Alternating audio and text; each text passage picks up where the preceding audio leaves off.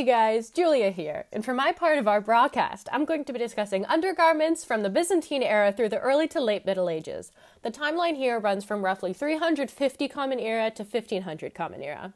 Now, why is it so difficult to find information about undergarments from this era? Well, first, intimate apparel is considered, well, intimate.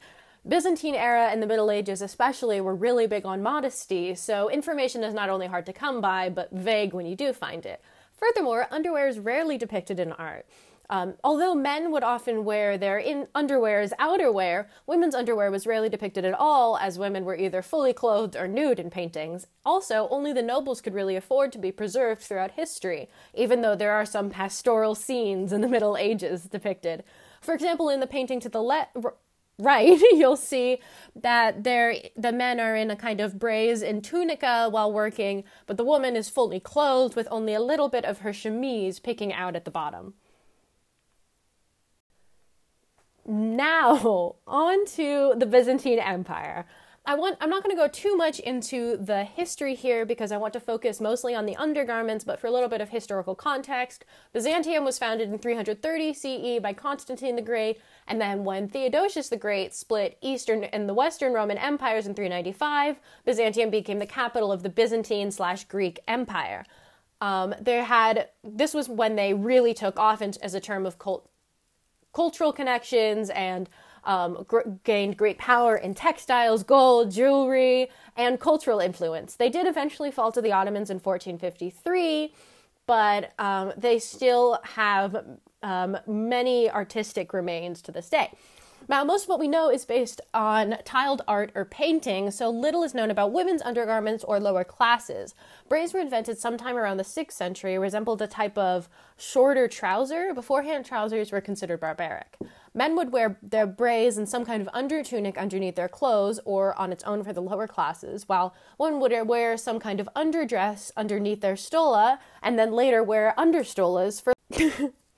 Um, on the image on the left, you can see the empress wearing some sort of underdress underneath her stola, as well as a girdle worn high on the waist to support the outfits and hold the garments in place. It's interesting to note how the girdle is worn over the drapery, so I'm showing some sort of design function as well. You can also see this on the woman on the right, especially the understolas underneath the other draped layers. In the middle is some Byzantine clergy, nobles, and royalty. You can see the similar layering of the draping and the tunics. On to the Middle Ages. Information on undergarments during the Dark Ages is similarly both varied and limited in its scope. Invading peoples, Romans, Franks, Anglo Saxons, Visigoths each had their own styles of dress. And as different groups interacted with each other, invaded and traded with each other from around 400 to the early thousands, linear dress tracings becomes even more difficult. Overall, Roman Greece's stronghold on culture weakened, and all of Europe suffered from a lot of plagues and invasions. Similarly hard is to find original sources of women and working class life, but there are more surviving original sources from this time as far as undergarments goes in the Middle Ages, um, there was long stockings held up with cross garterings that gained popularity. The stockings were then tied together either at the waist or the brace for the men, and held up using garters from women to a similar legging-like look. Men would often be depicted wearing only the stockings and brace while working, while women's stockings were mostly covered. Modesty was especially valued, so information is often vague. Around 500 Common Era, women began layering their tunics, with the innermost layer being the longest. Now, exciting recent discoveries in Austria from the Lengberg Castle showed linen fabrics with cut cups for the breast that resemble a modern bra.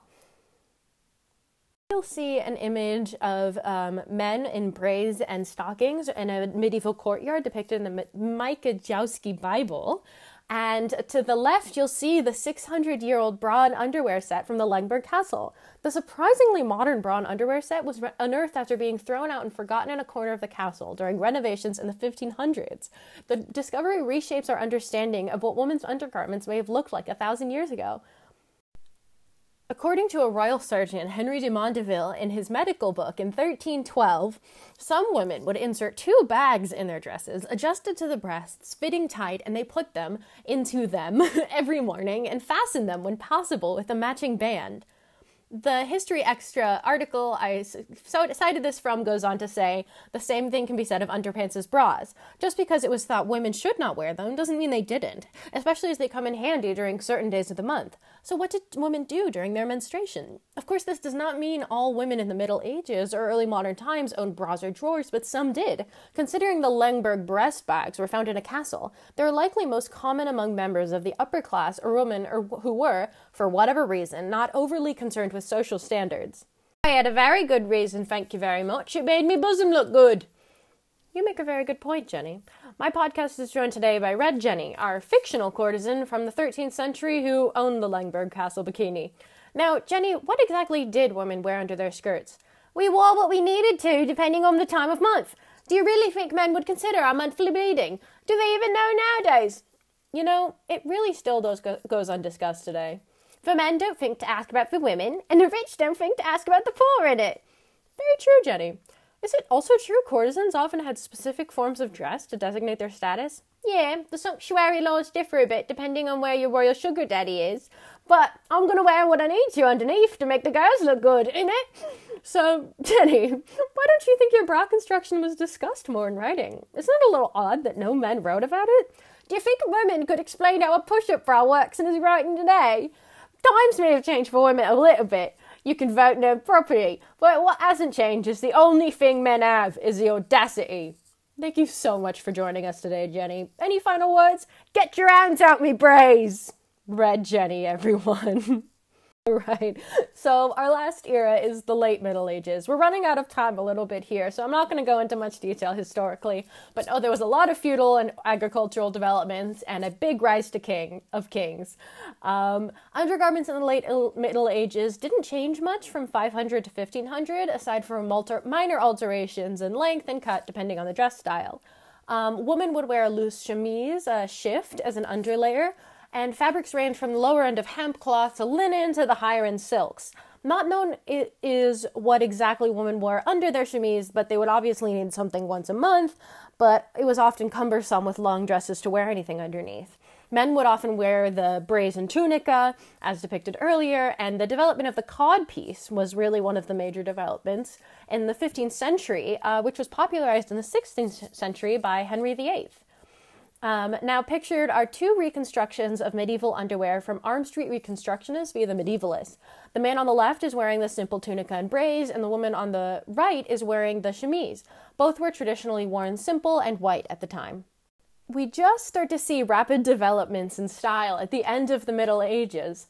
Um, but for a long time, underwear really looked largely, largely the same.